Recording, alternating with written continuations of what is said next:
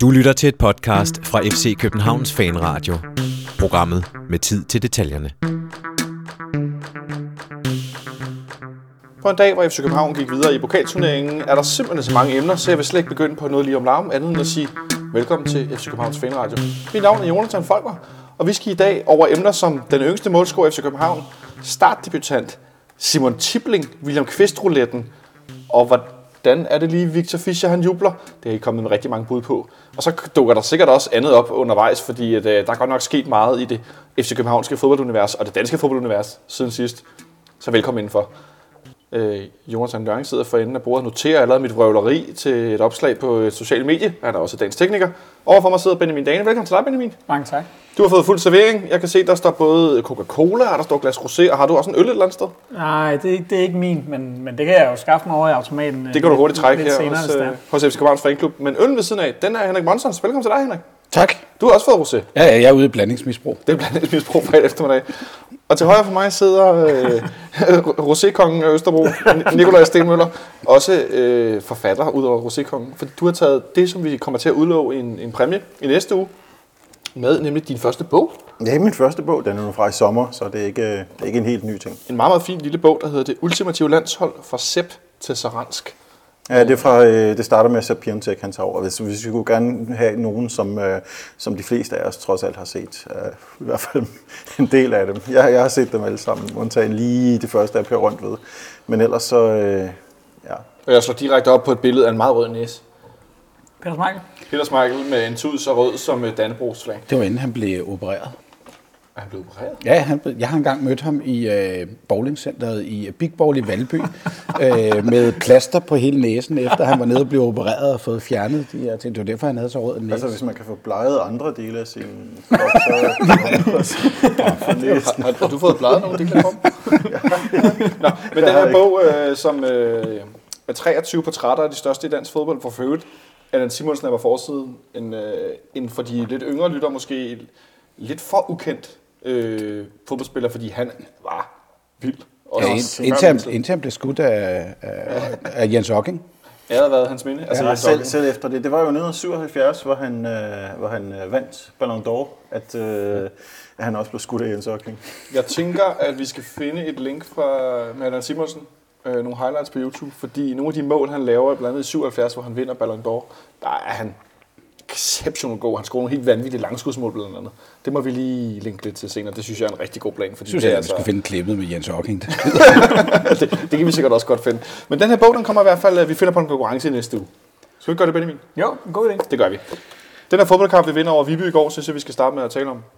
Øhm, vi havde snakket om noget med noget opstilling øh, i forhold til nogle reserver, hvor meget vi ville stille med. Og vi var lidt i tvivl, fordi alle de her unge spillere, de stod som om, at de skulle til Berlin og spille Baltic Cup mod Hertha Berlin. U19-holdet. Men der var en del af dem, der blev taget fra, og så var de pludselig med i pokaltruppen. Ja, og vi havde jo øh, vi havde overset, at øh, den gode Vesterlund, der så endte med at starte, inden han jo rent faktisk slet ikke var med øh, på den her tur til, til Berlin, som, som en af de få U19-spillere sammen med en håndfuld andre, men, men, men dem, der ikke var med, de øvrige, der ikke var med, tror jeg var lidt mere perifær. Øhm, og så, kunne Ja. jeg, så kunne man også se øh, allerede der sidst på eftermiddagen tirsdag, at øh, øh, de spillere, der, der så rent faktisk endte med at komme i aktion i den her pokalkamp i, i går, de, øh, de fik så også kun 45 minutter mod, øh, mod Herthas U23-hold nede i, øh, nede i Berlin.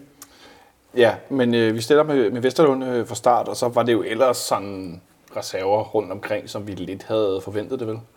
Ja, det, det, var var der var det- ikke øh, så, så, så mange store øh, overraskelser. Jeg tror, jo, altså, jeg havde måske forventet, at, at Thomsen ville starte Ja, på det kanten i stedet for Falk, men ja, Ja, det var jo det mindste. Men en Rasmus Fald, som man må sige, i den grad var i hopler i den her kamp i går. Øh, vi taler meget om hans vendinger, når han spiller på Superliga-niveau og så videre med bolden, men også øh, de her bevægelser, han laver uden bolden i mellemrummet mellem forsvar midtbane, at Han lignede en, der havde det rimelig sjovt i går mod de her Danmarks spiller. Ja, ja, og det var også, øh, det var også sjovt at se ham, fordi han var, øh, man kunne se på ham, han, han tog den der lederskikkelse ting til sig, øh, uden nogen som helst problemer. Han, øh, han, øh, han vidste jo godt, at han var den eneste spiller fra startopstillingen på de gode dage, som, øh, som var blevet valgt til den her kamp. Jeg synes, det var helt tydeligt, at der var stor, stor forskel mellem ham og, og resten af holdet, og det, det inkluderer landsholdsspillere som, som William og Gregus ja, Rasmus Falk var bare i sindssyg hopla, men det kommer vel også meget godt at rykke lidt ud på kanten, så han ikke skulle bruge så meget øh, energi på at løbe defensivt, som han plejer. Altså nu, nu det, det, det er jo svært, fordi at, at modstanden var, øh, øh, var, som den var, men øh, der er da nok ikke nogen tvivl om, at, at øh, det man taber ved at rykke Falk ind på midten, øh, hvor han jo også har, har været fremragende, det er jo nok det her med, at hans, hans egne sådan, øh, hvad skal man sige, sådan, øh, individuelle aktioner på den sidste tredjedel af banen, dem bliver der jo nok lidt mindre overskud til, fordi han alt andet lige har et større defensivt ansvar og øh, ja, et større taktisk ansvar også. Men en kamp, som altså, det er svært at tale rigtig meget dybden om den, øh, fordi at, øh, vi spiller som sagt mod et, et hold bestående af, af deltidsspillere, øh, ikke engang, altså amatørspillere. Øh, men øh, vi får så det her straffespark ret tidligt i kampen. Henrik, hvordan så du det her straffespark? Hvor så du det hen? Øh, altså for det første, så sad jeg jo i min bil på grund af det her fantastiske spilletidspunkt. Øh, så jeg sad, øh, og nu skal jeg jo passe på, hvad jeg siger, ikke? Fordi jeg, sad og så den i forruden af min bil, mens jeg kørte. Det. Og du holdt stille, ikke? Jo, jo, da Jo, jo, der var præcis. strafspark, der, der holdt jeg stille. Der så jeg strafspark. Men øh, ja, jeg så desværre kampen i min bil på vej hjem. Ah, det er også øh, Øh, klokken kvart i fem, også et øh, vildt tidspunkt. Men, men, men jeg, jeg har ladet mig fortælle, at det er fordi, de ikke har noget lysanlæg. Yes, lige præcis. Og hvis den i, til, i tilfælde skulle øh, gå i, øh, i forlænget spilletid, så, øh, så skulle vi have den afviklet inden. Øh, men, men et straffespark, øh, som jeg synes, der var meget tydeligt, som jeg ved, en, øh, en anden øh, kommentator på 3 Plus bestemt ikke var øh, enig i. Normalt, så synes jeg, jeg, jeg forsøger i hvert fald, som er ikke korrekt mig, ikke at tale for meget om kommentatorer og dommer, medmindre det er helt ude og, og, og rykke ud over kanten på kløben, kløften. Nu er du lidt inde på det. Altså Peter Gravlund i går, jeg synes, det var helt off. Øh, først så kunne han ikke se et tydeligt straffespark, og så mente han, at det ikke straffespark var større straffespark osv. Tror du, han kedede sig i vinden på Viby Stadion, Benjamin? Nej, altså han, han er jo, han, det straffespark til, som, som Rasmus Falk får tilkendt helt korrekt, det er han jo en, en lille smule hurtig til at kalde, og, og jeg vil sige på den første vinkel, der bliver vist, der kan jeg godt, øh, der kan jeg godt forstå, hvorfor man kan komme til at tænke den tanke, at det er tyndt. Det, der ser man det ligesom fra, hvor, hvor Falk er foran forsvarsspillerne. Det er fuldstændig umuligt at se, hvor, hvor meget kontakt der reelt er. Men så bliver den jo vist en gang mere ned fra, øh, fra baglinjen eller fra mållinjen. Det, Ja. Der er jo dem, der går op i, om det bliver kaldt det ene eller det andet. Men Åh, vi- han kommet efter dig. nede fra bag målet i hvert fald. Og, øh, og, der kan man jo bare se, at han fjerner øh, begge Rasmus Falks ben. Og man kan sige, en ting er, at man som kommentator kan komme til at udbryde noget, der er skrubt forkert, øh, lige umiddelbart efter, at der bliver fløjtet. Men når man så får lov til at se den både to og tre og fire gange, så, Og i så, pausen. og i pausen, så kunne det måske, altså så ville det måske være meget klædeligt at sige, ja okay, jeg kan godt se, der var faktisk straffespark. Og det var han trækker også, altså, I pausen trækker han også lidt i land og siger, okay, det er måske ikke verdens største straffe. Men han i første omgang direkte sidder og siger, at, at der ikke der er ikke straffespark. Eller, Ja, det er lidt fjollet. det, er, det er dumt. Hedder det ikke mållinjen inde i målet og baglinjen uden for stolperne? Det kan godt være, det er det, der er... Jeg vil sige, det hedder en baglinje, og så hedder det en mållinje dommer. Og det er der, et mål, mållinjen kommer. Og hermed er forvirringen total. Det, der, er- det, der sker, er, at, øh, det, det, der sker, er, at der kommer, nogen, der kommer til at være nogen, der lytter til det her, som har et dommerkort. Fire. Og så, og så fire lytter, eller nej, okay, øh, som kommer til at fortælle os, hvad der er rigtig forkert. Det er ikke et sekund i tvivl om, for sådan plejer det at være, når vi gøjler rundt i en fodboldbetegnelse øh, betegnelse for, ja, det er vel fodboldloven i virkeligheden. Ikke? Øh, men vi kommer foran 1-0. Peter scorer meget sikkert på det her straffespark, skulle jeg til at sige. Øh, han spillede jo et angrebet sammen med vores ven Kenan Kodro, som vil... Øh, ah, Nikolaj, han er dårlig. Han overbeviste ikke. Ej, Ej, men det- det... Ej, det er, det, det er skidt. Det er rigtig skidt øh, lige nu. Det er jo selvfølgelig klart, at han spiller jo også lige nu med... Øh, Udover at han måske ikke er den angriber, man ligesom havde sat næsen op efter, så, så har han også en selvtillid lige nu, der formentlig er mikroskopisk. Så øh, det, øh, det var skidt. Selv mod, øh, selv mod Viby, så havde jeg godt nok regnet med, at han måske havde været lidt mere effektiv. Og han havde store chancer, som han meget sløjt misbrugte. Der var især en i første halvleg, hvor han kun får sådan en, en, en øh, dasket yderside på den. Og øh, det, det er trods alt ikke nok til at slå en målmand selv fra en division. Men derfor Danmark-serien. Er det Danmarks-serien? Danmarks-serien, Ja, nu, nu, øh, det er jo det lidt pinligt, jeg skulle til at skælde ud på, at øh, de både kaldte den Viborg og Viby FF i optakten, men jeg er vist ikke meget bedre det? selv. Gjorde det. Men, men Benjamin, han spiller øh, som sagt ikke en super god kamp. Han har alligevel i anden halvleg et par okay aktioner, men tror du, altså, er vi for strenge, eller er det virkelig også noget kampform, han mangler? Han, han mangler lidt af det hele, desværre. Øhm, han, han, er, han er uheldig med en enkelt afslutning ikke, i anden halvleg, hvor at, at øh, han får, er, selv er med til at spille sig igennem og få afsluttet godt, øh, og, og målmanden er egentlig lidt på, på vej til den forkerte side, og så kommer der en forsvar imellem og, og får den blokeret. Det, den, den, var en, altså, den er han jo uheldig med ikke går i mål. Jeg tror, Ståle havde, lad os sige, tre prioriteter inden den her kamp. Det ene var selvfølgelig at vinde og komme videre. Nummer to, det var, at øh, Kenan Kodro, han skulle i gang og få tanket noget selvtillid. Og nummer tre var at få givet noget spilletid til de unge. Ja. Øh, og jeg tror roligt, man kan sige i hvert fald, at øh, punkt nummer to, der, der fik han ikke sat flueben. To ud af tre er også et meget godt sted. Øh, men han spiller en øh, ikke så god kamp, lad os sige det. Han får bare nogle chancer. Men han er med i det ene mål i anden halvleg, hvor der er en meget god aktion. En anden, der startede inden, som ikke får så meget spilletid, det var Pierre Bengtsson. Ham skal vi sende et skud ud til. Han spillede sin kamp nummer 200 for FC København i går. Okay. Hvis jeg ikke tager meget fejl. Det, mm. Han slog i hvert fald op på sin Instagram. Han har sat en rund cirkel om, ud. Øh, man kan gå ind i vores KBH-appen, og så kan man gå ind på en spiller, og så er der sådan nogle, sådan noget statistik. Meget fint lavet. Og der står 200 ud for Pierre Bengtsson, så der må være noget om, øh, noget noget snakken. snakke. Så øh, godt gået til en mand, jo, som tidligere har øh, været en højt besunget venstreback i FC København. Han, Der er øh, nok blomster på vej næste gang, at han øh, skal spille ind i Må parken. det ikke han får øh, buket blomster næste gang, vi spiller på hjemmebane? Men det er jo, et, altså, det er jo i, i sådan lidt bredere perspektiv, det er jo et problem, det her med Kodro. Altså, det er et ret stort problem endda. Ja. Øhm, øh, også at, at, at vi nu igen ser ud til at, øh, at, at have hentet en, en relativt dyr angriber, som, øh, Øh, som bare ikke ser ud til at, at komme til at fungere. Øh, så meget har vi selvfølgelig heller ikke set til ham, og man skal også passe på med at afskrive ham allerede, men, men nu har vi Jonas Vind på vej tilbage, og øh, øh, sågar helt unge folk, der, der, der viser sig flot frem i, i kampen i går. Altså perspektiverne begynder bare at, at, at blive dårlige, og, og vi er jo allerede ude i, at, at øh, han kan risikere at blive lejet ud til vinter, hvis, øh, hvis det ikke bliver bedre.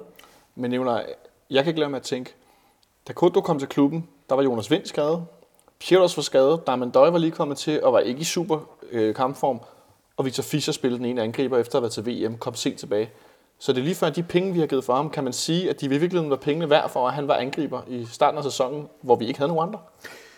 Ja, det må de jo have været. Det må vi have ment, at de var, fordi der blev, der blev brugt de her penge, og det skulle gå forfærdeligt hurtigt, i stedet for at lege en angriber på det tidspunkt. Ja. Øhm, det virkede dog som om, at der var lidt mere tiltroen som så, når man ligefrem gik ud og, og købte ham. Og øh, jeg, jeg har bare en, det, det føltes som om på det tidspunkt, at nu skulle, det, nu skulle det simpelthen gå stærkt, at der ikke rigtig havde været tid til at lave hjemmearbejdet på ham. Øhm, men at der i stedet for blev gået ud fra en god sæson, han havde for, så vidt jeg husker, en sæson siden, Ja. en hel sæson siden. Ikke? Ja, men jo, Øhm. han, han, havde jo faktisk også spillet et, øh, et udmærket forår i, øh, på leje i, i Græshoppers i Schweiz, øh, hvor, øh, hvor, hvor han havde scoret syv mål i 14 kampe eller sådan noget. Så, Det jo glimrende. så på den måde var han ikke sådan en spiller, der kom fra at have siddet på bænken i, i, en, i en hel sæson eller noget i den stil. Øh, han, han var jo, øh, tyder det på, ikke vores første valg, fordi øh, der var jo en del snak om ham her, øh, uruguayaneren øh, Michael Santos, som, som så endte ja. med at, at, at takke nej, øh, i hvert fald ifølge det, der er blevet skrevet i pressen. Og så gik man så efter Kodro, så altså, jeg går ud fra, at, at, at selvfølgelig har man været i en situation, hvor det har skulle gå stærkt og sådan nogle ting, men, men han, han må have været en af de der spillere, som taler man meget om de her skyggehold, som har stået på en liste sammen med en, en to-tre andre angriber igennem et stykke tid, og jeg må også gå ud fra, at man har set ham for græshoppers øh, i, i, i det forår her, i det forgangne forår. Øhm, så, så jeg, altså for mig ligner han en spiller, som man har scoutet i et stykke tid, og ja, altså det, øh, lige nu er det lidt, bare lidt svært at se, hvad det er, han kan. Han øh, øh, forstod jeg var blevet anbefalet øh, fra den korte tid, de havde sammen i Mainz af Victor Fischer. Man kan jo sige, Fischer spillede jo heller ikke meget i Mainz, og han har klaret sig ganske godt. Men synes været gode alligevel, der, der er en vis forskel på kvaliteten. Ja. Jo, jo, man kan, altså, man skal heller ikke male fanden på væggen og så sige, at, at, at der ikke kan blive noget af Kodro. Altså, vi, vi, vi kan jo godt tage eksemplet Darmin Døje, som i hans første halvdel til hele år jo ikke gjorde det store væsen af sig herinde i første omgang, da han var. Og, og der er sgu noget at lande et andet sted i en by, hvor man måske ikke har fået sin familie med, og ikke har fået, fået etableret sig 100% og skal koncentrere sig om at spille fodbold. Så, så jeg, jeg vil ikke afskrive ham til, at han skal lejes ud til, til vinter. Nej, og, og, og man skal, må jo også, altså det hører også med til den her historie, at der ligesom, altså der er også bare noget uheldig timing i det, fordi øh, Kodro kommer og, og skal ligesom spilles i gang og i kampform og sådan nogle ting, og så lige pludselig så begynder vi at spille med Victor Fischer øh, endnu mere op i angrebet, end vi angriber, har gjort. ja. Ja, Ja.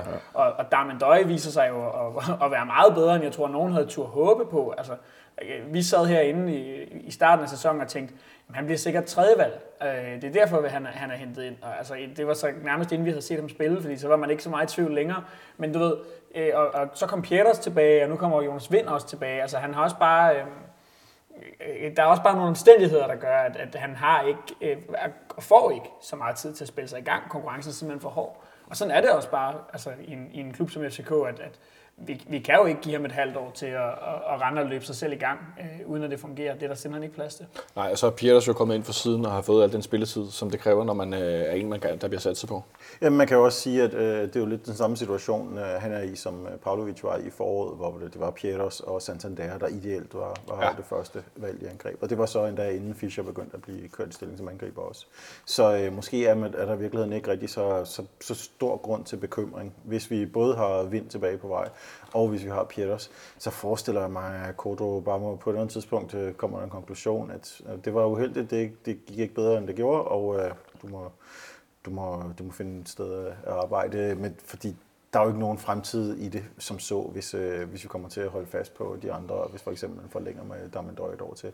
Og så i øvrigt, øh, det der er med Kodo, som jeg bare det, det er en ting, der virkelig har undret mig, eller har blevet over, jeg er blevet overrasket over, det er, at øh, når jeg står inde i parken, så kan man sådan høre debatter rundt om, hvad er det, at Kodro er god til? Det er det, der, der, der er den, den, øh, den helt specielle situation med ham. Altså for eksempel med Pavlovic, så var han virkelig god til at smække det ved et øh, langskud af med venstre, hvis øh, der ikke rigtig var nogen, der gik tæt på ham. Og, og for eksempel med Nordstrand, så var han god til at kombinere, når der ikke rigtig var, øh, var, var hårdt pres på ham osv. Kodo kan ikke rigtig nogen ting særlig godt. Øhm, ikke af hvad vi har set i hvert fald. Det, hvis, hvis der var en eller anden force, man ligesom kunne fremelske og øh, få ham til at øh, få ham til at virkelig brillere med. Men øh, det virker som om, det han er bedst til, det er at tabe ind i et tomt mål fra 5 meter. Og det, øh, det er ikke rigtigt nok i sig selv.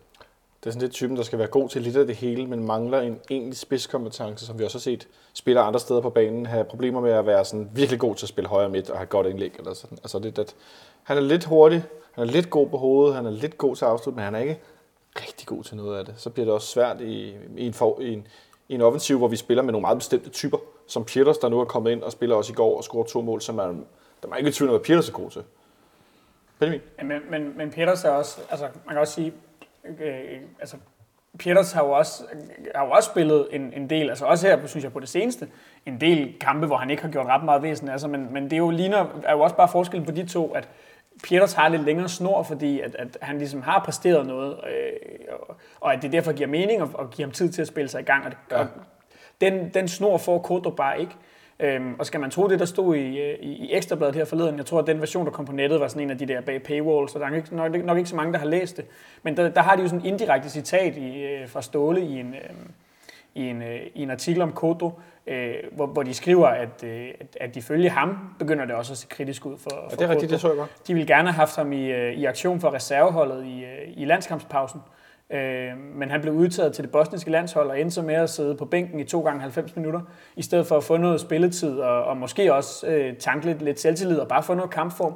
Øh, så der er også mange omstændigheder, der er gået galt her. Øh, altså, øh, igen har han også bare siddet 14 dage på bænken, ikke? mens at nogle af de andre folk øh, på holdet, som, som ikke har været med landshold, har, har, har fået noget, noget kampform. Det sætter ham jo også bare yderligere tilbage. Det må man sige. Så er det godt, at vi har en landskampspause til om halvanden uge, Ja, hvor han lige kan sidde præcis. på bænken igen. Så kan han Hvor, hvor en han gang bliver udtaget og kan sidde på bænken igen, ja. Men øh, hold den lige, Monson. Træk vejret. Jeg trækker Sådan.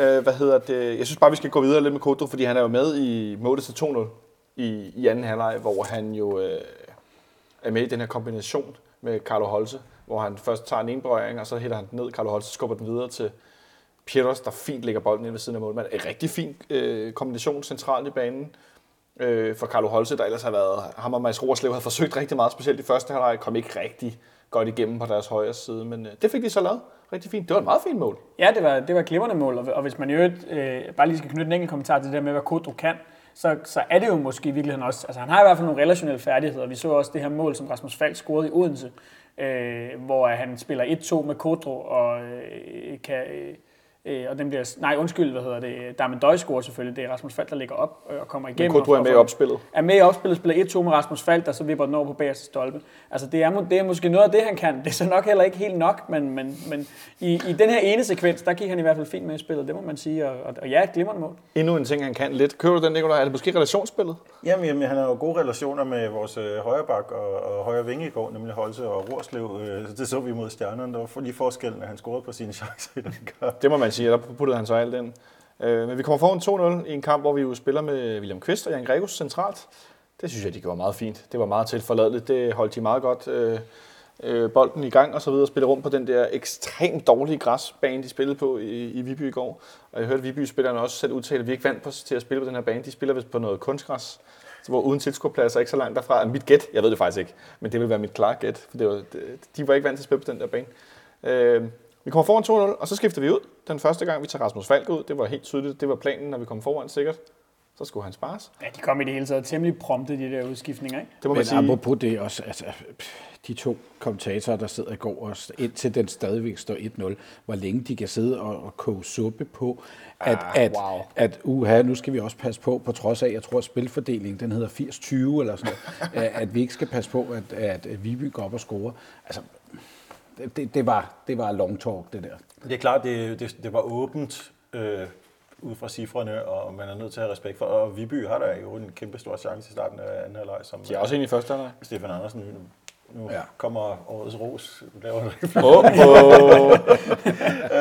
Are you, do you feel well? Så, så ikke mere rosé til den mand. Så er kvoten opbrugt. øhm, men øh, altså, man skal have respekt, men, men det er selvfølgelig klart, at man kan gøre det mere eller mindre kunstigt, ikke? Jo, altså, jeg synes heller ikke, der, der var større altså, chance for, at de eventuelt skulle gå op og udligne. Altså, Men, men det var jo fint, at vi, at vi fik den her 2-0, fordi Ja. det, man sidder og venter på i sådan en kamp her, det er jo også at få lov til at se de her unge drenge, der sidder ude på bænken. Og det var helt tydeligt, at den her 2-0-scoring var det, der skulle til, før at, øh, at Ståle turde sige, okay, så smider vi dem i aktion og giver dem nogle minutter. Øh, så på den måde var det, jo, var, var det jo vigtigt, at den ikke først kom øh, fem minutter før tid, eller sådan noget, men at der rent faktisk blev noget tid til sådan fra et, et fanperspektiv øh, og, og få lov til at kigge lidt på de her spillere, som man jo med mindre man render rundt ude på, på træningsanlægget øh, til Ja. daglig, ikke får set ret meget til. Og det, det var jo for mig personligt øh, altså, nok det mest spændende ved kampen, for det lige ud. Ja, ja, og, og igen, det der, jeg tror nok, dem, der har størst fordel af de her kampe, det er nok bettingselskaberne, kvæg, at der er nogen, der sidder og tror, at, at, at Superliga-holdene går ud og slår sådan et Danmarks-seriehold eller et anden, anden divisionshold 6 og 7-0, og det sker jo bare ikke, fordi at, øh, de, de ved også godt, når de første Ja, får bliver sparet, 3-0, ikke? så bliver der sparet og taget, taget yngre spillere i, i, i brug. Inden vi når til indskiftninger, synes jeg lige, vi skal vende Niklas Vesterlund, der startede i midterforsvaret. Øh, han så, vil jeg sige, en spiller, jeg aldrig jeg, jeg har set ham nok en gang live, uden at tænke så meget over det. Han så meget tilforladelig ud. Øh, gjorde det meget fint ved siden af Papagiannopoulos. Det var ikke sådan, at man kunne se, at der var en helt ung mand på banen, som man nogle gange står med den der, uh, det var godt nok en, en dreng, der kom ind der øh, og skulle spille. Øh, det, så, øh, det så meget fint ud for ham. Ja, han gjorde en, en fin figur, og, tydeligt, at han jo ligesom er, øh, er opflasket med den her måde, vi, vi, vi spiller øh, forsvarsspil på. Ja. Altså, han, han, han befandt sig bare godt i bagkæden og i systemet i det hele taget, og, og, og, og altså jo lidt i kontrast i virkeligheden til, øh, til den gode øh, Jakob Hård, nu tror jeg, øh, at Ja. der Det er kommer, rigtigt, ja. Ja. der kommer ind, som jo så også er, er, er noget yngre, men, men, øh, eller i hvert fald et år eller to yngre, der kommer ind, og der, der, der, kunne, der var det lidt mere til at se, at øh, okay, her har vi med en, med en helt ung, grøn midterforsvar at gøre. Han så lidt mere usikker ud, men Niklas Vesterlund, øh, ja, en solid, stabil præstation, som hverken stak ud i den ene eller den anden retning, synes jeg. Men jeg bliver heller ikke presset, vel? Nej, overhovedet ikke, det er klart. Altså, jeg kan sige, at øh, Niklas Vesterlund er, øh, er en, en, en, en ung spiller. Han er 19 år, men Jakob Hård er kun 16. Ja. Det, da jeg var 16 år, spillede jeg del med pokalfodbold for øh, Danmarks Fodboldklub. Det skal være- være hurtigt. Så hvis nogen var i tvivl, bare et nanosekund. Men en anden, vi sætter ind før det, det er, da Rasmus Falk går ud, der sætter vi Mohamed Darami ind. En spiller, jeg øh, har set nogle gange selv, øh, blandt andet herinde øh, til en, en træningskamp mod Helsingør var det i, i vinter. Øh, vi spillede med tag på herinde. I, det var reserverne, der spillede et meget ondt reservehold mod Helsingørs reserver.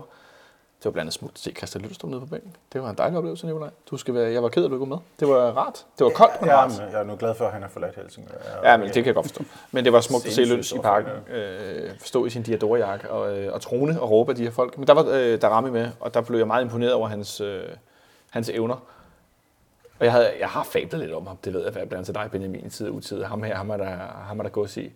Hvordan synes du, han øh, gjorde det, da han kom ind i går? Jamen, det var, for det første synes jeg, det var spændende endelig at få lov til at, at se ham. Der har været rigtig meget snak, og øh, øh jo også øh, lidt rygter her i, i, i sommer om, øh, om Leipzig og alt muligt andet, og hans agent øh, øh Hassan Setankaya, som mere eller mindre var ude og, og sælge ham i pressen øh, lige umiddelbart efter Robin Olsen salget til Roma, sagde, at øh, han var på vej til at skaffe øh, flere millioner til FCK, uden at, at nævne navne, men hvor man godt kunne fornemme, at, at det nok var at Darami, der var tale om. Var det ikke noget med en rekordhandel? Var det ikke sådan, han sagde det? Mm. Jo, det var det, var det nemlig. Endnu Øh, en rekordhandel. Ja, efter Robin Olsen, ikke? Ja. Jo, som, som jo så kunne måske kunne have været et, et, et større salg for ungdomsafdelingen end, end, end Victor Jensen, som jo røg for 25 millioner. Men altså en... Øh, generelt bare, øh, jeg er voldsomt spændende at få lov til at se ham, og også bare, øh, synes jeg, man kunne se med det samme, at det her, altså, hans første berøring, og hans vendinger, og hans løb og sådan nogle ting, at det, det var ikke svært at se, at, at, at her har vi at gøre med en, med en rigtig, rigtig dygtig spiller, som, som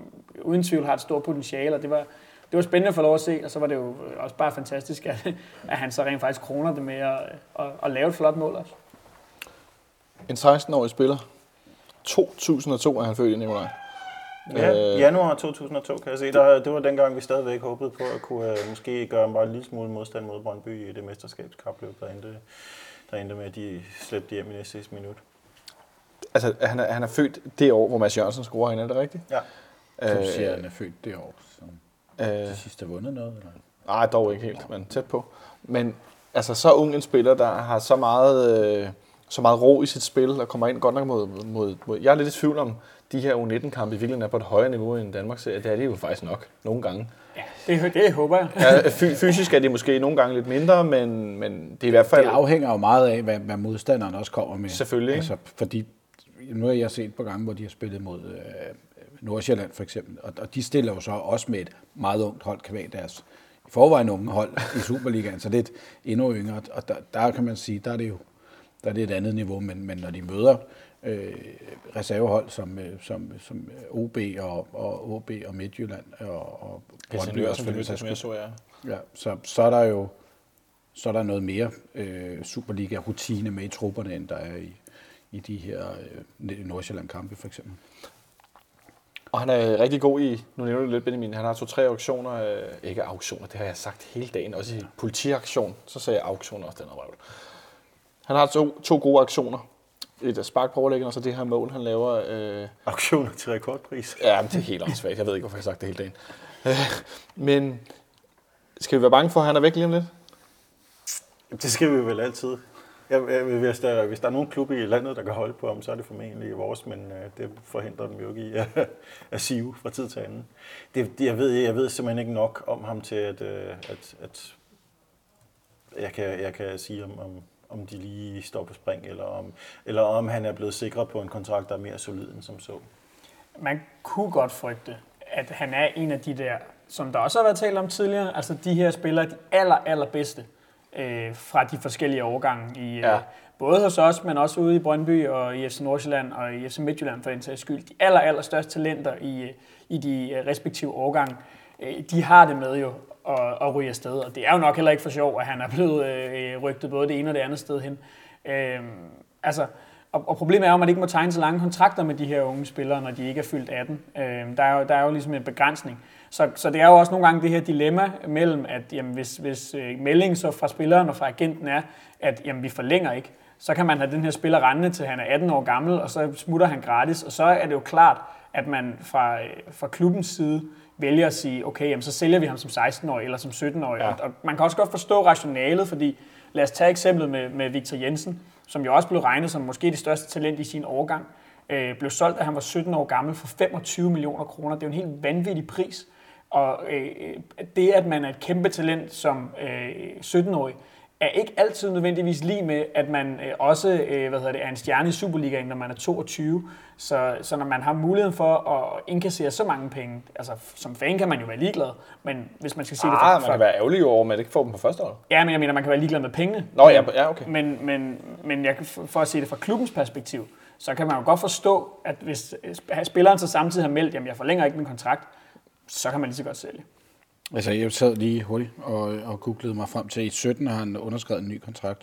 Øhm, men der står ikke nogen øh, længde af kontrakten. Han har bare selv bekræftet på sin... Øh, Uden at være helt sikker, Instagram. så mener jeg, det er sådan, at man ikke må skrive længere end tre år med spillere, der ikke er fyldt 18 endnu. det, Det tror tror jeg, jeg, du for, har ret i. det tror jeg, du er helt ret i. Nå, vi får se, hvad der sker. Han er i hvert fald meget spændende, og jeg håber, at han fortsætter sin udvikling, og vi måske får ham i en meget ung alder at se på, på førsteholdet Superligaen, fordi jeg tror, han kunne gøre ondt på langt de fleste Superliga-hold. Øh, Han har virkelig noget... øh, Han, han er enormt spændende. En anden, der kom ind, det var den unge, øh, også Mohamed øh, Dakim, eller Ahmed, Ahmed Dakim, undskyld, som også er 17 år gammel, som kom ind og spillede sådan en, en meget energisk venstre, venstrefløj, og lavede nogle gode driblinger og pressede. Og det var i det hele taget en, en god attitude, de her unge spillere havde, øh, i forhold til at være meget klar på at spille. Det synes jeg var, var rigtig fedt at se.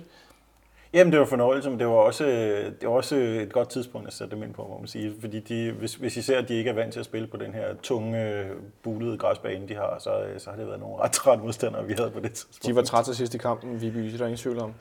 Carlo Holte skylder ham jo øh, en assist, synes jeg. Det synes den du lidt? Dagen.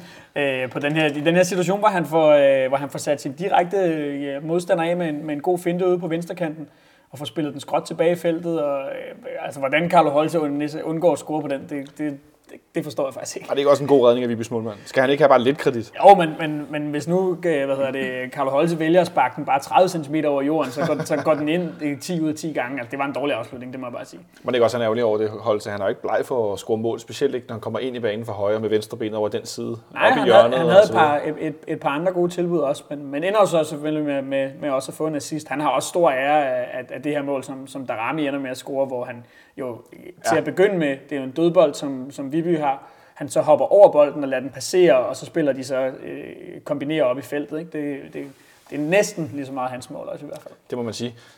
Skal vi, øh, skal vi forsøge at kåre man efter match på den her kamp i går? Kan vi det? du griner bare, Henrik.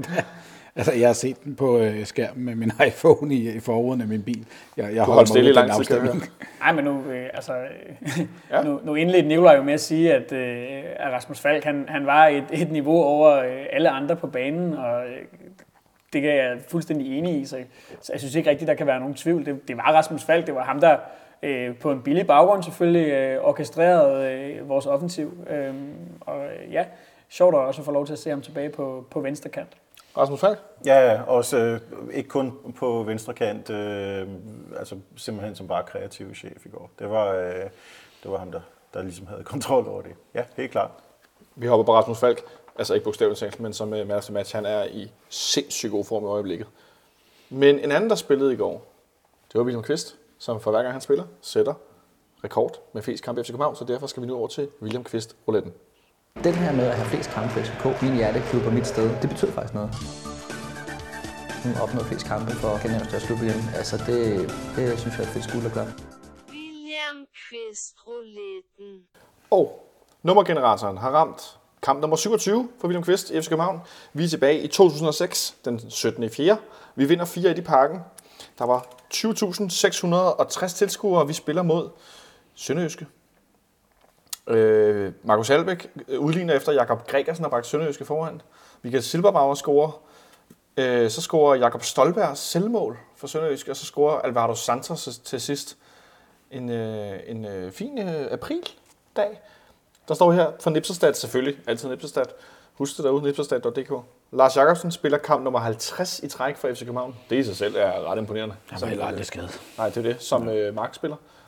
Michael Silberbauer spillede kamp nummer 100, og med Alvaro Santos mål, så kom han op på den delte førsteplads i, i Superligaen på daværende tidspunkt med 15 mål i sæsonen. Det lyder som en meget god forårs øh, søndag. Altså, jeg er mest imponeret over, at der er 20.000 tilskuere til en, til en kamp. I, Men nu, nu siger jeg så lige, var det den periode, Flemming Østergaard han øh, skruede lidt på knappen, jeg sidder med, som, jeg man, tænker det som samme. man siger. Det, det, var det, det var det givetvis. Det var det, øh, var det vist nok, faktisk. Ja. Jeg er mest imponeret over, at det lykkedes Jakob Gaxe Gregersen at bringe Sønderjyske foran for, for, for 12 år siden, kun fordi, når man ser med tv i dag, så er han ikke så mobil ud. Øh, Han, har, han, har, han har gået til buffeten lige siden, er det det, du siger? Ja, men det har været der i april 06, hvor, øh, hvor Ståle begynder at få lidt skik på det, og øh, spillet begynder at flyde, og, og til sidst bliver mesterskabet kørt forholdsvis stabilt med 6 points forspring. Det ser i hvert fald meget godt ud på øh, her papiret. Så øh, fik vi også øh, William Kvist rouletten ind over. Det er altid godt. Han spiller mange kampe i øjeblikket. Startede William. han inde i den, kan vi se det? Spiller han bak? Han spillede nok højre bak, gjorde han? Altså, Nej, det er ikke, hvis Lars har været bud er, det- han ikke øh, spillet starter. Det, det, det, det finder jeg lige, lige nu hurtigt her. Det har nok været som højre kant, ikke? Øh, det, det kan jeg lige prøve at snakke om en øjeblik. Det må man næsten gå ud fra. Det var jo der, han startede, og så... så Ja, hvis Lars spiller, Hvis, selvfølgelig. hvis Lars Jacobsen spillede, så har han ikke spillet højre bak. Det, det er næste sted, Lars Jacobsen nogensinde har spillet, eller stået. Det har været en, øh, det har været en højre bak.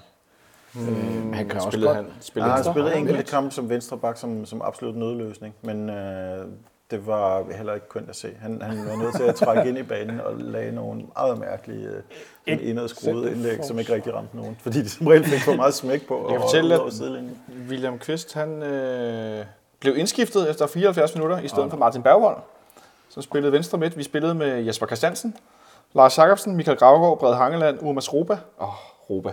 Flot venstreback. Hvad spillede Lars Jacobsen venstre bak? så? Eller hvad, hvad Han du? højre, det vil sige, den står omvendt Nå, nå, her. jeg altså Michael Silberbauer spillede højre, og så Linderoth, Hutchinson, Bergvold, og så Albæk og Santos på toppen. Det var altså to angreb. Der var altså dybt. Der var, der, var, der var power bag. På bænken havde vi Dan Thomasen, Rasak Pingpong, William Kvist og Benny Gall. Det er altså godt med FC København legender på sådan et øh, 2006-hold.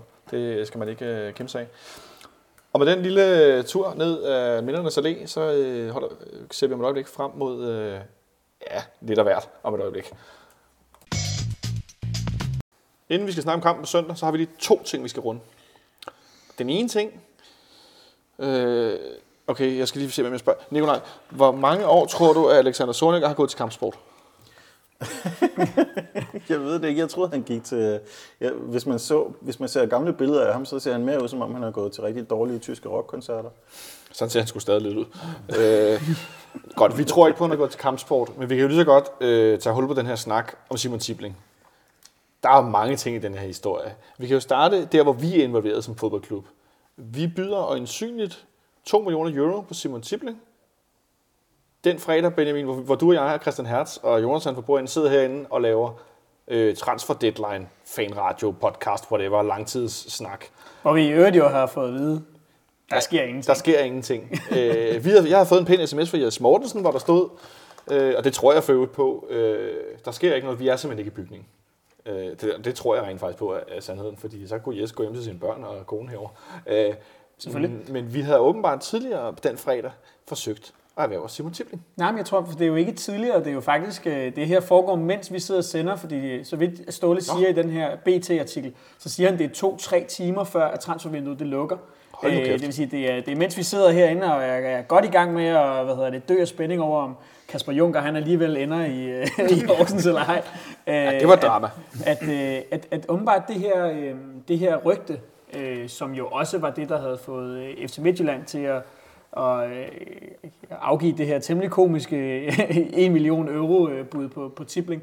Øhm, altså om, at, at han havde haft en, en konfrontation med, øh, med Alexander Zorniger og med et, øh, et, øh, et voldeligt udfald. Øhm, øh, det er jo så, har jo så åbenbart cirkuleret lige siden det foregik jo, kom det frem i den her BT-artikel, øh, tilbage i sidste oktober, og har så cirkuleret Altså, det, er, det er et år siden. ja, har cirkuleret både, i, øh, både, både blandt folk i pressen, men selvfølgelig også øh, blandt klubberne.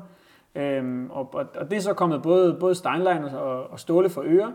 Øh, og Ståle har jo selv sagt, at, øh, at, at man lige havde, havde glippet en anden spiller. Øh, den her spiller, vi stadig ikke ved, hvem er, øh, som man forsøgte at hente øh, kort inden transfervinduets lukning. Øhm, og, og så har man jo åbenbart fået en nys om, at der kunne være en mulighed for, hvor det så er kommet fra, at, mm. øh, at den gode Simon Tibling, han, øh, han måske kunne være interesseret i at forlade Brøndby, og så forsøgte man sig med det her bud. Jeg har lidt et bud på, hvor det kom fra. er, I- er I klar? Jeg tror måske, at Simon Tiblings agent kunne være inde over Per Jonsson. Den ikke så hemmelige agent. Den ikke særlig hemmelige agent, fordi han udtaler jo til fodbold direkte i Sverige. Simon har, øh, har aldrig slås med nogen. Han er ikke sådan en type. Derimod fik han et dask af træneren og blev chokeret. Prøv at forestille dig det. Øh, det var ikke noget, han oplevede som værende særlig sjovt. Det var en ydmygelse. Ja, det var sådan, han følte og stadig føler. Meget interessant til sidst, ikke? Og så bekræfter han det, desuden, der var en, en flirt, det bliver meget homoerotisk, øh, med FC København. Og øh, de svenskerne mener at vide, at vi er stadig interesserede. Og så siger han til sidst, det eneste, jeg kan sige, er, at der har været bud, store bud på Simon. Vi må se, hvordan det udvikler sig. Men det er klart, og det siger jeg med respekt for Brøndby, at FCK er en utrolig stor klub, og Ståle Sobanks arbejde taler for sig selv. ja, det skulle jeg sige. Respekt. Med respekt for absolut intet. Det er ikke sådan, respekt fungerer. I den sammenhæng vil jeg godt konkludere flere ting. Money talks. Ja, Money Talks. Jeg åbner nu en liste på Transfermarkt over, hvilke spillere øh, det her agentfirma har kontrakt med. Der er blandt andet øh, øh, Ludvig Augustinsson, han kommer nok aldrig til Brøndby, det gør han nok ikke alligevel. Men der er flere svenske spillere, hvor jeg tænker, de er i det her firmas, øh, hvad skal man sige, portefølje over spillere, som de håndterer kontrakter for. De kommer sgu nok aldrig til Brøndby. Øh, der er nogle svenske spillere, som godt kunne være øh, typer, der var i Alexander Tete blandt andet, Sebastian Larsson, øh, andre, der spiller... Tete er en nordmand, ikke? Er nordmand godt nok, men, men mere det der med, at der er sådan nogle spillere, som er nogle gange af dem, der bliver nævnt som på vej fra Europa tilbage til Skandinavien og så videre. Øh, det er ikke nok lige typerne, der, øh, der, hvad hedder det, der ryger til Brøndby. Men nu har Tibling så udtalt lige her, Jonas han venter sin computer om, at øh, Tibling er tro mod Brøndby. Jeg kan, ikke, jeg kan ikke engang huske den episode med Sorlinger, det er så længe siden, det blev alt for stort, synes jeg. Og så siger han ikke noget, FCK er ikke interessant for mig, for jeg spiller i Brøndby og vil gøre det bedste, jeg kan her. Nå, men så kan vi jo godt begynde at tale om ham, fordi jeg tænker jo, at han som spiller er en meget fin type, men så er vi jo ikke interesseret, Benjamin. Eller hvad? Øhm, men, men altså, det, det, jeg, jeg ved ikke, hvad det der kommer af. Må ikke, at der også er et element af damage control i den her udtalelse, fordi øh, hvis man har fulgt lidt med på Twitter i løbet af dagen, så, så kunne man jo godt se, at der begyndte at være nogle, nogle, øh, nogle mishagsytringer, øh, også nu lige pludselig, øh, fordi før har, har angrebene jo ellers mest gået mod BT-sporten for den her historie, men, men nu også lige pludselig selvfølgelig mod Tibling efter den her agentudtalelse. Det er jo også klart, øh, jeg tror også, vi ville synes, at det var lidt underligt, hvis, øh, hvis vi havde en, en, en, en dygtig spiller herinde, øh, hvis agent øh, mere eller mindre halvt stor solgte ham til, til Brøndby, øh, så ville man jo godt øh, have at vide, hvad, hvad mener den her spiller egentlig selv. Øh, hvad der er op og ned, og, og, og, og, og hvad der er rigtigt, det, det ved jeg ikke. Altså, det, det er da også underligt, hvis øh, Tiblings agent øh, render og, og, og siger noget, som er, er fuldstændig modsat af, hvad, hvad Tibling selv mener. Henrik, hvis vi kunne få Tibling for 2 millioner euro, ja eller nej? Ja. Ja? Nikolaj? Nej, tak. Nej? Nej tak. I øvrigt så skal man jo også lige have med, øh, nu vi snakker 2 millioner euro. Mm. Det, det som BT skriver, det er jo, at, at øh, det her er en handel, der med øh, diverse bonusser, i hvert fald det tilbud, vi gav, voks. kunne stige til 35 millioner. Og til øh, 35 millioner vil jeg gerne have lov at sige øh, nej tak, nej tak og nej tak. Ja, så, så ændrer jeg mit svar til nej. Fordi for, jeg to, tænker sådan- for to jeg- millioner euro, så vil jeg gerne gøre det, ja. Det vil jeg gerne, for jeg synes faktisk, han er en, en, en, en habil, god fodboldspiller. Jeg tænker, der er også lidt, der er også lidt, øh, lidt forskel i, øh, hvis nu han har spillet fem år i Brøndby og var anfører og så videre, gjort alle mulige ting, men vi taler om en mand, der har været der i relativt kort tid, eller det er lige meget, Nicolaj? Ja, jeg har allerede for længst nået ikke at bryde mig om ham. Ja, han har da også øh, han har afgjort et derby, og ja. altså, jeg, jeg, jeg synes også, han har nået at sætte sit, øh, sit aftryk derude. Jeg er heller ikke vild med, at vi skal, at vi skal hente et spiller derudfra. Det er klart, Øhm, der er, en, der er en fryd i, hvis man kan ydmyge rivalerne ved at snuppe en spiller, som de, som de sætter pris på. Ikke? Men, men jeg synes stadigvæk, som du også siger, at man skal ikke... Man, man, man, man bør kunne, kunne fremstille sine egne eller hente sine egne spillere frem for, øh, frem for Der må der være andre. gå på hugst. Ja, og det- og det- og det er der da som man også. ikke synes er fantastiske. Men det man, altså, jeg synes, det man jo, jo snart kan begynde at tale om her, det er, øh, øh, fordi vi har jo øh, haft lidt, lidt problemer på den her centrale midtbane øh, i, i, i et stykke tid. Nu ser det ud til at være løst med, med Rasmus Falk, men ellers har vi jo i, igennem hele sidste sæson også snakket om, hvem der ligesom skulle være, skulle være omdrejningspunktet ved siden af, af, af Sækker her. Ja. Altså, øh, Simon Tibling var jo, var, var jo tilgængelig sidste sommer, endda til en rimelig overkommelig pris, og jeg går ud fra, at vi har været bekendt med, hvem han var, har kendt til hans navn. Øhm, øh, og der har man jo så ikke været med, øh, og- jeg ville da også personligt være ærgerlig over, hvis vi skulle ende med at hente ham nu fra Brøndby i en handel til potentielt 35 millioner, når man kunne have fået ham for en, for en, en 7, 8, 9, 10 millioner øh, sidste sommer. Det, det, altså måske har vi så lidt i timen her.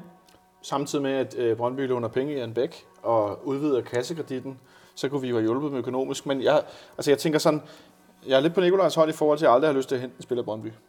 Period. Omvendt så vil vi svække dem sportsligt meget. Vi vil så give dem nogle penge, som de har brug for. Som de havde brugt næste lørdag. Som de har brug Men omvendt, altså, jeg har ikke lyst til at hjælpe dem for fanden. Øh, så, så, så, jo, det, men, men vi må kunne finde andre spillere. Jeg synes, det er meget ambivalent, det der med at, at, at kunne altså, øh, at, at købe spillere derude, og netop også altså, lægge penge i deres forretning, om, og med alle de elementer, der hører til. Altså, øh, så altså, var hans kontrakt nu ved at udløbe, og hvad hedder det, vi kunne stjæle ham øh, fra dem på den måde, eller sådan noget, så kunne det da godt være, der var noget sjovt i det, men, men på, på sådan rent sådan, altså sådan på et principielt niveau, øh, så, så synes jeg bare ikke, det er fedt at, at skulle have spillere med, med, med en fortid derude, og det er jo også derfor, at, at, at øh, øh, der er jo stadig er, er folk, der ikke øh, bryder sig om Stefan Andersen, blandt andet Nu- nu en lige sidder over jeg for her mig. i Og, retten og og, altså, og, og jeg har det da også personligt stadig, synes jeg, øh, det er svært med ham, selvom jeg da også anerkender, at, at han i perioder har, har, har gjort det udmærket for os.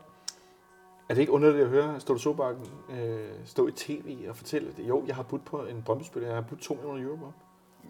Nej, det synes jeg sådan set ikke. Altså, øh, jeg synes, der ligger det i det, at, at vi på det seneste måske har fået købt et par øh, midtbanespillere, som ikke har slået til, som ikke har været det rigtige støbning. Her ved man lige nøjagtigt, hvad man får. Man betaler måske prisen for dem lidt mere, end man burde gøre, men, men i bund og grund, så ved man lige nøjagtigt, hvad man får. Kontra at vi måske har set et par stykker, som ikke har slået til herinde, som vi er nødt til at sælge igen, eller lege ud. Og jeg får, bare, jeg får bare lyst til at svare, at man ved, at man får fedtet hår og blanke øjne. Ja, undskyld mig. Benjamin, Men men, altså, jeg tror, at man skal, øh, hvis man skal forstå det her fra Ståles perspektiv, øhm, og nu har vi jo også set ham både hente Stefan Andersen og Nikolaj Bøjlesen. Altså, øh, jeg, jeg tror bare, at, at vi må sige, vi er fans, og hvad hedder det, øh, Ståle Solbakken, han er ligeglad med, om de har spillet i Brøndby, øh, hvad hedder det, i 1, 2, 3 eller 4 år, øh, hvad hedder det, eller øh, for længe, længe siden, eller sådan. Altså, han kigger på, jamen, er det her en spiller, der, der rent sportsligt kan forstærke os? Og fra det synspunkt, øh, isoleret, kan jeg jo godt forstå ham. Altså, Simon ja. Tibling er jo en type, som godt kunne spille en 8, eller hvad vi skal kalde det, øh, øh, herinde, øh, og, og gøre det godt i den position. Det er der slet ikke nogen tvivl om. Øhm, så, men, men fra et fanperspektiv er der bare så mange andre ting i den her potentielle handel, som, som ikke er så tiltalende. det er ikke skide tiltalende. Vil han ikke formentlig snarere have, have gået ind på en plads på, på en af vores kanter? Vores system lige nu, hvor Falk er sådan den offensive fordelinger, og, øh, og Seca er den defensive, minder jo i virkeligheden en anelse om øh, den måde, Brøndby har struktureret deres midtbane på for tiden.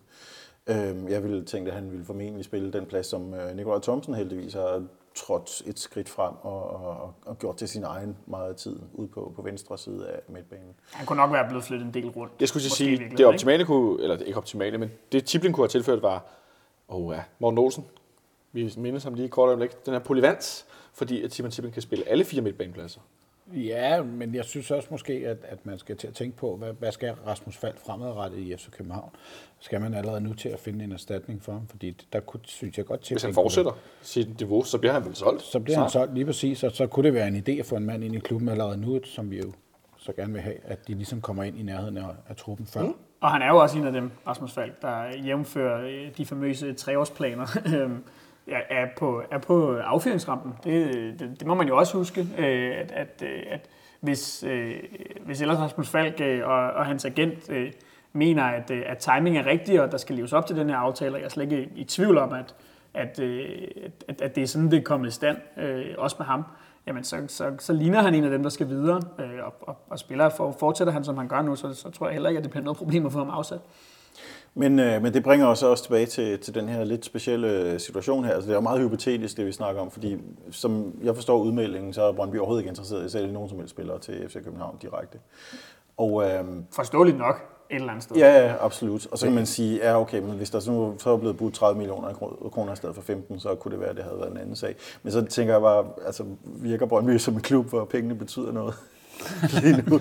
Altså det, det, det, er noget, vi, det er noget, vi låner, når- og det er noget, vi bruger. Når man virkelig mangler dem, så gør de vist. Ja, jo, jo, det er selvfølgelig rigtigt. nok. Jo, jo, men der er bare altid en anden til at betale jo. Altså, Ja, ja, men det kan kun være en til at se, at han bliver sportschef derude. Men det er bare en, øh, ja, det siger rygtet jo. Men det er bare en usædvanlig situation, fordi der kommer den her melding også fra Brøndby om, at ja, men de havde jo for så vidt fået et øh, tilbud nu også fra, fra København. Det havde været anderledes respektfuldt end fra Midtjylland, som de lige fik klemt ind, at, at det, der, det der bud fra, fra FCM... At Så er havde, det folk nede i dønne sparker på hinanden. Ja, præcis. Det havde været, det havde været under lavmålet, mente de stadigvæk. Det, er- det, er det er jo vigtigt lige at få med. Men, men øh, det tyder jo også bare på, at hvis vi går tilbage til den der situation med slaget mod ham osv., det kan godt være, at det er noget, det er ligesom en krog, de kan hænge det her op på.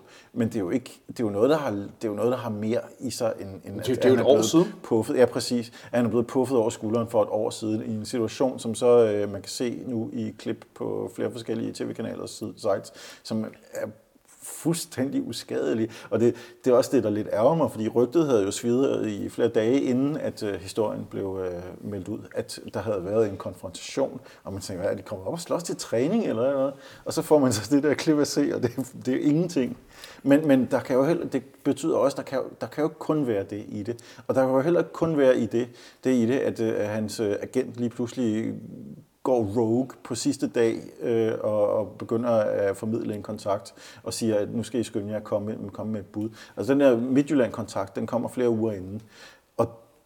Det tyder jo på, at der, der er nogle andre ting, der ligger og bobler i, øh, i hans forhold til klubben. Det, øh, nu kommer han så ud med, at, øh, at nu er det alt, hvad der betyder noget, men han var en del mere vattet at høre omkring det, inden at transfervinduet det lukkede. Så det er klart, nu skal der ligesom, nu skal der ligesom lappes nogle diger. Men jeg tror, at der, der er en del mere i det, og det skal der ikke, det skal ikke under, at han bliver solgt til vinter, og det bliver så til udlandet. Ja, men også når man tænker på hele den der Midtjylland-historie omkring, at, at de begynder at påstå, at han ikke spiller nok, og han gerne vil væk på baggrund af, at han sidder på bænken, og alt det, hele den her historie, der er omkring det her. Ja, hvor har de det fra? Hvor har de det fra? Det tror jeg også, jeg ved godt, hvor kommer fra. Ja, du har også gæt. Jeg har også gæt, ikke? Og det, det er jo igen det der, jeg tror ikke, at han er øh, det bedste for ham, øh, den, den kære agent, han har. Men altså, han er jo også, som jeg sagde tidligere, money talks. Det er også et spørgsmål om, at han skal, have, han skal jo skabe opmærksomhed omkring sine spillere. Jo, jo, men, men lad os bare lige blive enige om en ting. Altså, Simon Tiblings agent øh, går jo ikke i byen med de her ting, uden øh, hvad hedder det, at der har været koordineret med Simon Tibling. Det har jeg svært ved at forestille mig. Hvis han har gjort det, så synes jeg i hvert fald, at Simon Tibling han skal skynde sig at få en ny agent. Fordi ellers så kan han da risikere at havne i en eller anden klub, han, han, han slet ikke har lyst til at være i. Altså, nu, er hans, øh, nu er hans agent jo ikke Bejner med uh, Tutulo, så jeg tænker, at det er ikke helt tosset. Men det, jeg faktisk synes, der er allermest interessant, der er kommet ud af den her sag, det er jo det citat, som øh, den gode Simon Tibling selv har, i, i, den, i den første af de her artikler, som, øh, som, som BT Sporten har bragt, altså den ja, her i går om, om, øh, om vores bud, der kom i går eftermiddags, ja, øh, hvor han direkte til citat simpelthen kalder øh, Alexander Zorniger for meget speciel. Øh, det synes jeg er en, er en interessant udtalelse om øh, sin nærmeste chef, øh, og, og endnu en, en temmelig klar indikator på, at, at de to her, jamen, de har ikke noget særligt godt forhold. Det tror jeg godt roligt, man kan, man kan slå fast diplomatisk øh, omtale af Sonica? Jamen det, øh, det hele fører mig til, at nu har der jo, øh, jeg ved ikke, hvor meget vores lyttere er klar over, øh, hvor meget vi sidder og øh, småslader som, øh, som, øh, som tanter i, i en frisørsalon. Men det gør vi jo. Øhm, øh, de sidder og lytter til os i en podcast, gør det. Jeg tror, de er ret klar over det.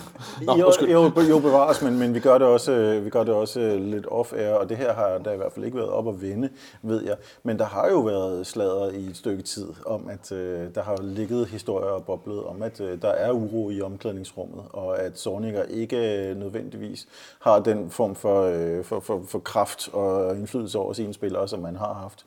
Og desuden så har vi jo også set ham, øh, der, han, han, øh, han optrådte på slap line efter øh, Brøndby, og det her det var inden transfervinduet lukkede.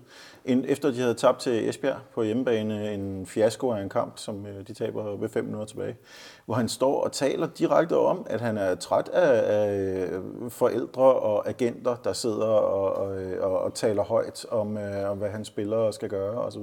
Og det er jo ikke fuldstændig umuligt at prøve at lægge to og to sammen og så sige, at det kunne meget vel have med den her situation at gøre, at øh, der bliver skabt uro i hans øh, bagland, fordi for eksempel øh, Simon Tiblings agent har travlt med at sige, at øh, du, har altså, du har altså en, en utilfreds spiller her.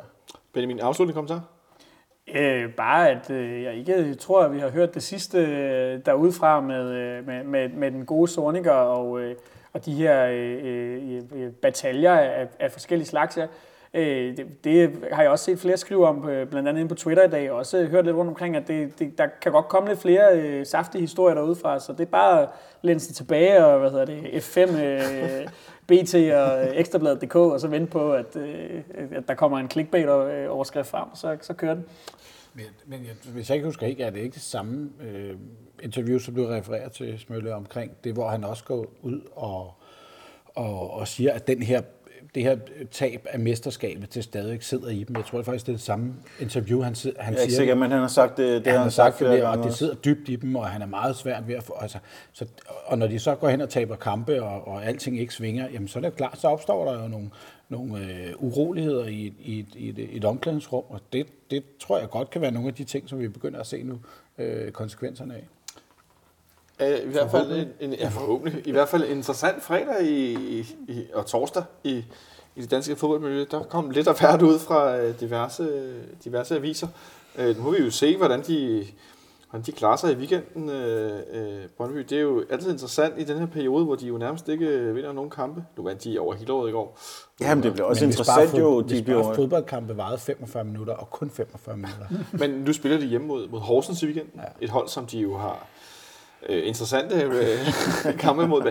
Lad os altid mindes minut 96 i Horsens. Det synes jeg ikke, vi skal være for fine til, i hvert fald ikke den her podcast. Nå, Men de har jo også en situation, kan vi jo lige, hvis vi Ja, lige kan ja. kigge et halvt øjeblik på, på fremtiden. Altså, de skal fylde ud med en ny sportsdirektør, og de skal vælge en strategi for, hvad den sportsdirektør skal kunne. og en ny holdleder. Ja, og ny fan-koordinator Koordinator. og så Ja, videre. Øhm, men, men, men det vigtigste er jo trods alt sportsdirektøren, og det er jo bare- et spørgsmål om, hvad, hvad, hvad er hans profil? Er det, at han skal tale fremragende tysk og øh, være god til at shoppe i, øh, i diverse Red Bull-agtige klubber i anden Bundesliga? Eller, eller hvad er det? Hvad, kan man bygge på fremtiden på en, øh, på en træner, som måske er ind, på vej ind i nogle, øh, nogle meget rørte vande omkring sin eksistens i klubben i det hele taget? Og hvad gør man med de spillere, man allerede har så, og har hentet i Tyskland? Det, er, øhm, det bliver utrolig underholdende at se. Lad os se, hvad der sker på, øh, på de, øh, de remoulade gule gulve ude vestpå øh, i den kommende tid. Jeg tror, det bliver interessant at følge med her fra, øh, fra sidelinjen, hvis I forstår sådan en lille en. Bum. Inden vi skal se mod kamp frem mod kampen på søndag, så har vi jo øh, sat en konkurrence i søen. Det er en konkurrence om Victor Fischers, øh, nu laver jeg sådan noget to hænder i vejret jubel, som han lavede øh, øh i kampen mod, øh, mod Nordsjælland forleden. Og vi bad jer derude om at øh, komme med nogle bud på, hvad den her to hænder oppe i luften, den betyder. Øh, men det, der så skete i mellemtiden, er, at vi har, øh, vi har lavet en aftale med FC København om den her jubelscene, øh, hvad skal vi sige, øh, koring, eller hvad vi finder på at kalde den. Og øh, det går simpelthen ud på, at øh, vi vælger nu om lidt det, vi finder som de tre bedste bud. Og så giver vi dem øh, med øh, FCK TV, når øh, klubben rejser til Bordeaux i næste uge. Og så de tre bedste bud, dem får Victor Fischer selv over at vælge imellem. Så han vælger simpelthen selv de tre bedste, øh, de tre bedste bud, som vi, øh, vi her i fællesskab om lidt øh, finder frem til. Og så får han også alle de andre bud. Og så kommer der en lille historie ud af det, og så får han øh, de her t-shirts med, som dem af jer, der kommer de tre bedste bud. Øh, de får en lille hilsen på og en autograf på. Og så kommer de tilbage på FCK TV. Så aftaler vi, vi skal nok skrive til jer, dem der har, har kommet de bedste bud. Så aftaler vi, øh, hvordan I får lov at hente dem og noget. Så der kommer en autograf på den her t-shirt og en lille hilsen for Så jeg kan ikke Victor at komme med mit bud. og det kan du godt, men det kommer ikke med i den store bunke. Ej. Men vi har fået, undskyld mig, en fandens masse bud. Vi har fået 50 bud. Og nogle af dem går altså igen og igen og igen. Øh, men vi har fået nogle super gode nogle. Øh, vi har blandt andet fået øh, øh, Christian Hertz, øh, ven af fanavn, der kalder det Fishers Fingers. Så har vi fået øh, Michael Søndergaard Andersen, der skriver Løvens Klør 10. Øh, og så har vi en 6-7 bud på, ja undskyld mig, store patter. Øh, det kan jeg lige så godt afsløre, fordi han jo laver det med to hænder op i luften. Og jeg ved ikke, om han krammer med hænderne, men det, De er en meter Et- fra hinanden. Ja, det er, ja men det er meget, meget, meget store patter. Øh, men et, et, øh, altså en anden god ven af faner og løveteam i hele, hele taget, Sten OG, der blandt andet kommer med, med det her bud. Øh, og det er der flere andre, der gør. Vi har Løvens Pote fra Linda Hansen. Vi har Lille Leon fra Niklas Larsen. Øh, vi har Krabben fra David McFarlane, den kan jeg meget godt lide. Øh, Løvebrølet er der en del forskel, der kommer med. Vi har øh, de aggressive jazzhands fra øh, Martin Oransen. Øh, vi har Løvebrølet for Pia Vise. Vi har Løveklør 5 fra Erling Olsen. Så har vi endnu en omgang med store attributter. Så har vi Udjubling. Den er også meget sjov, øh, som et af budene, fordi han jo efter Brøndby-kampen mente, at han var udjublet. Øh, så udjubling er en meget fin bud. Så har vi Løvesejr fra Christina Papian. Øh, og så har vi Mathias Stenstorp, der skriver meget fint øh, hernede. Har I også lagt mærke til, mærke til, at Jes Mortensen og Nikolaj Larsen ligner hinanden lige så meget som de her to hænder? det synes jeg er meget morsomt. Altså Nikolaj Larsen der er målmand i FC Nordsjælland. Øh, så har vi The Claw Raw fra en bruger på Twitter, der hedder The, The Dude Meister. Vi har øh, efter Victor Fischer jo på noget Facebook Live i noget, op, øh, noget åben træning herinde. Der fik han vist skrevet ud på klubbens Facebook, min pik er stor. Ja, undskyld mit sprog. Øh, det er der så en, der er kommet med et bud på. Så er der en, der har skrevet, ja. Kasper Larsen har skrevet, det betyder farvel bøf, eller bif. Farvel. Det kan jeg meget godt lide også. Så har vi den aggressive mimer fra Mads i Eholm. Den er også meget fin. Så har vi en bruger på Twitter, der hedder HiWNLSN, som skriver Too many goals to count. Ja. Øh, og så har vi Karl Bøllingtoft, som har skrevet, jeg har ikke fingre nok til at tælle mine mål og assist. Det er klart, det er 10 fingre i vejret. Den er også meget fin, det kan jeg meget godt lide. Øh, så har vi Tim, der bare skriver miles away.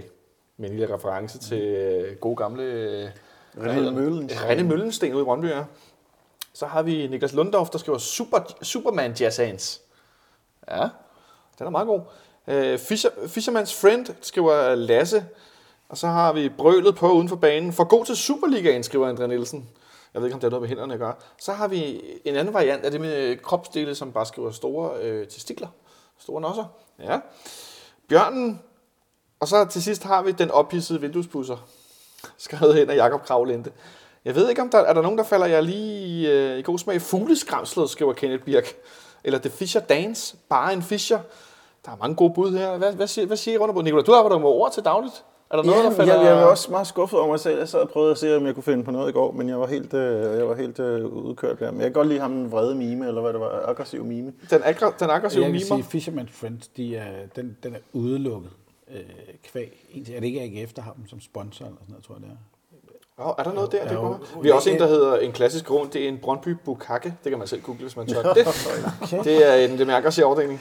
Ja, okay. Øh, Barn Fischer er der også en, der skriver. Altså nu, vi, nu skal vi jo øh, huske, jeg ved ikke, om der var nogen, der hørte øh, Victor Fischer i, i øh, øh, hovedkvarteret podcastet, hvor øh, han lod sig spørge om alting, og han insisterede på, at han havde spillet øh, over for Real Madrids bak Nacho Vidal, som, øh, som ikke er en fodboldspiller.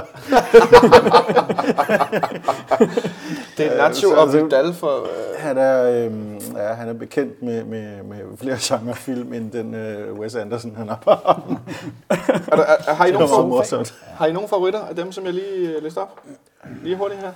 Hvad, øh, Ah, det er svært. Jeg synes Fishers Fingers, den er god. Ja. Jeg kan godt lide mimeren. Ja, Mimeren er også god. vi tager mimeren på her. Ja. Og så tager vi... Øh, Too many goals to count, eller hvad var det, den hed? jeg har ikke fingre nok til at tælle mine mål og sidst, eller den engelske. Too many goals to count. Ja, too many goals to count. Det kan vi også godt lide. Hvad siger I til den? Er den lidt for løs, eller er der noget andet, vi skal have bedre? Altså, der er jo mange, der har løvebrølet, løve klør 5, løve sejr. Øh, vi har også krabben med de der to hænder. Jeg ved ikke, øh, hvad I siger til dig. Øh, men øh, var det Fisherman's Friend, eller var det Fishers Fingers, vi var ude i? Ah, så er Fishers Fingers, den er sjovere. Ja. Fishers Fingers, den, øh, den markerer vi hermed. Øh, Jeg laver bare fish fingers med SCH.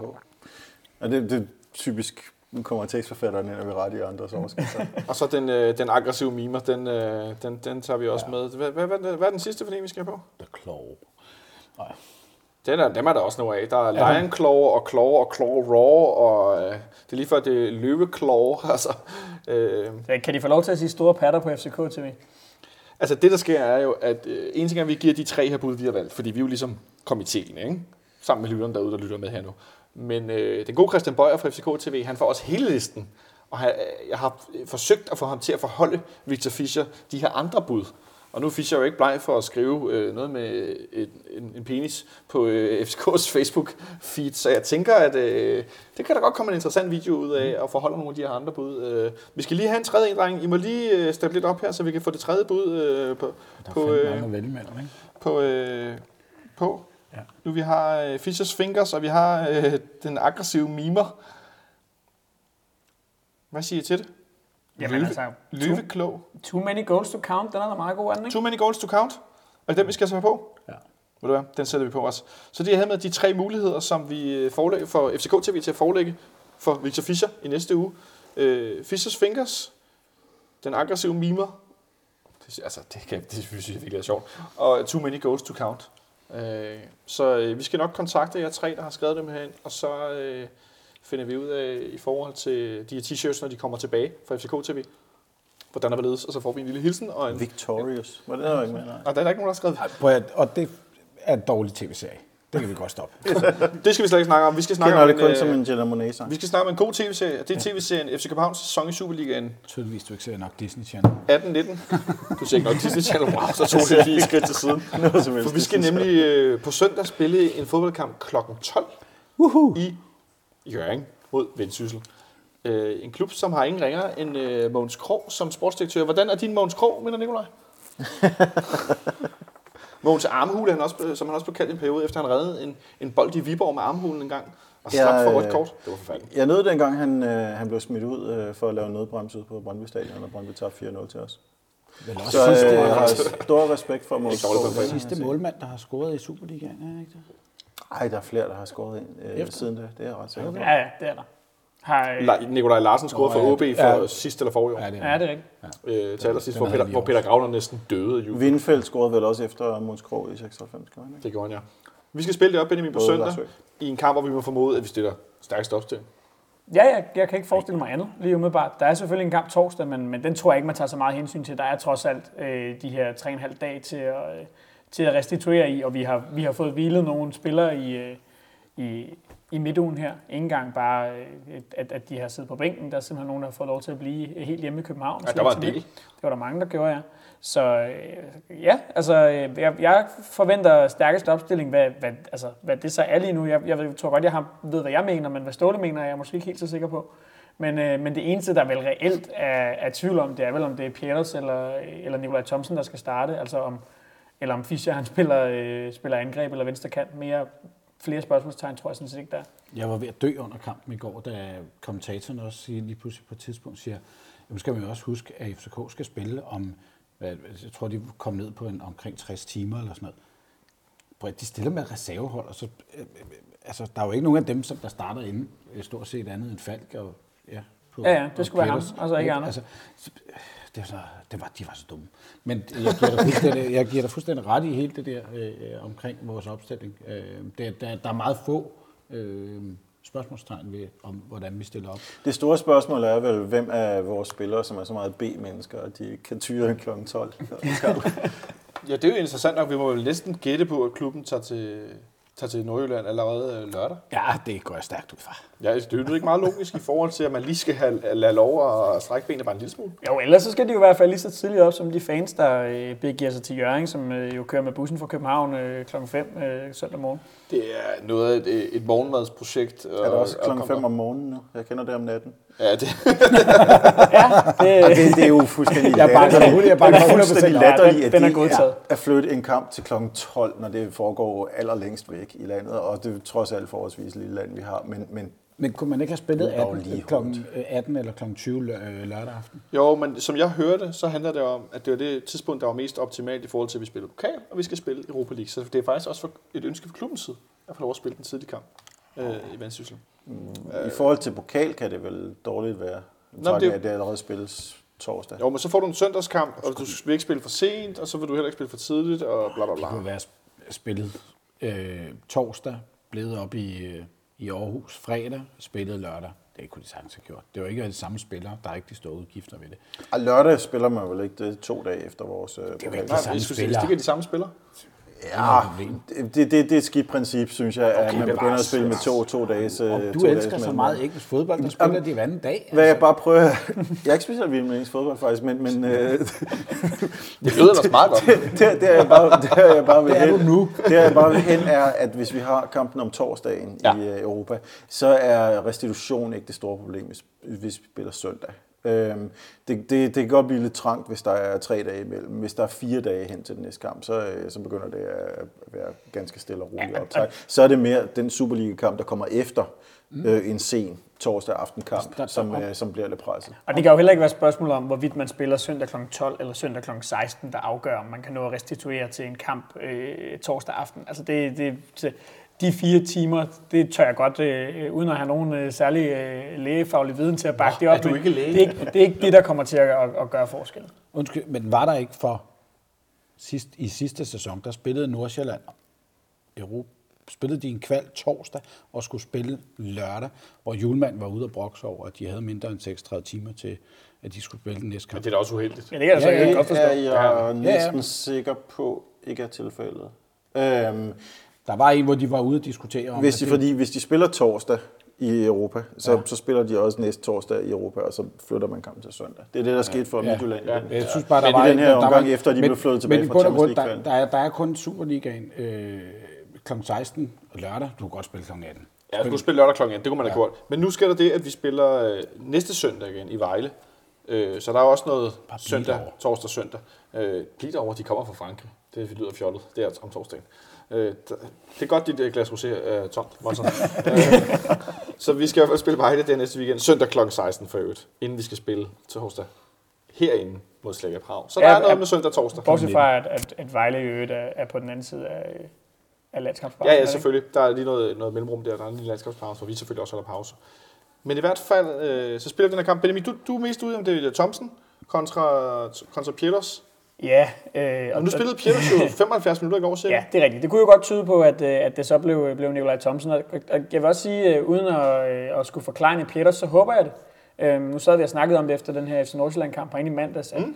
øh, det er bare altså, det er den kamp, øh, eller den opstilling, vi har spillet vores fire bedste kampe i, i sæsonen. Ja. Øh, og øh, hvis vi kan stille med den, jamen øh, hvorfor så ikke? Ja, hvorfor så ikke? Hvad siger til det? Fischer en døj på toppen mod, mod Vendsyssel, som er gået noget i stå efter en, en okay start på, øh, på Superliga. Ja, men vi skal have Thomsen ind igen. Han har overhovedet ikke spillet sig. Jeg synes, det er helt fint. Vi, øh, vi starter med den her opstilling, og det, jeg synes, det er vores, øh, vores første opstilling, uden tvivl.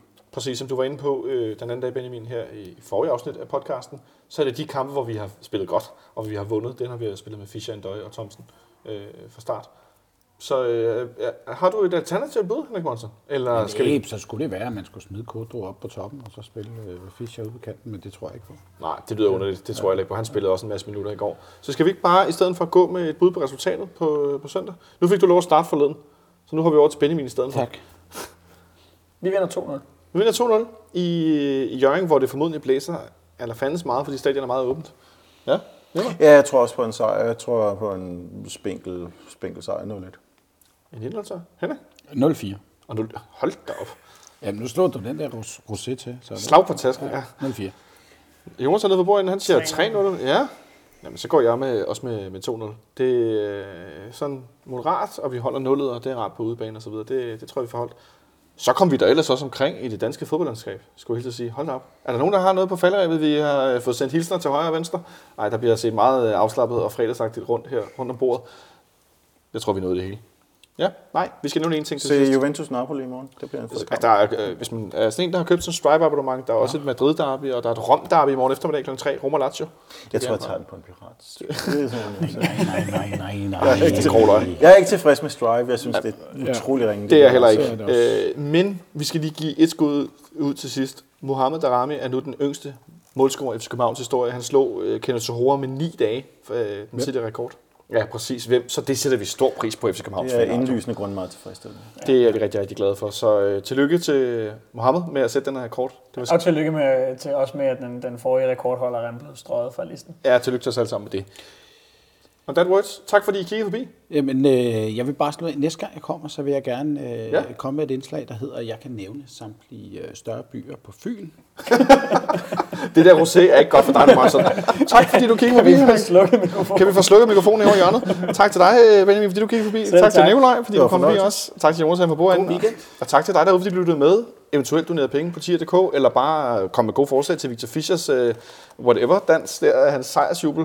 Vi øh, lyttes ved på mandag. Jeg håber, I får en god kamp på søndag, og rigtig god tur til jer, der tager det op med bussen. Kæmpe stor respekt for det her projekt. Det synes jeg er super sejt. Ha' en øh, fornøjelig weekend. Vi lyttes ved.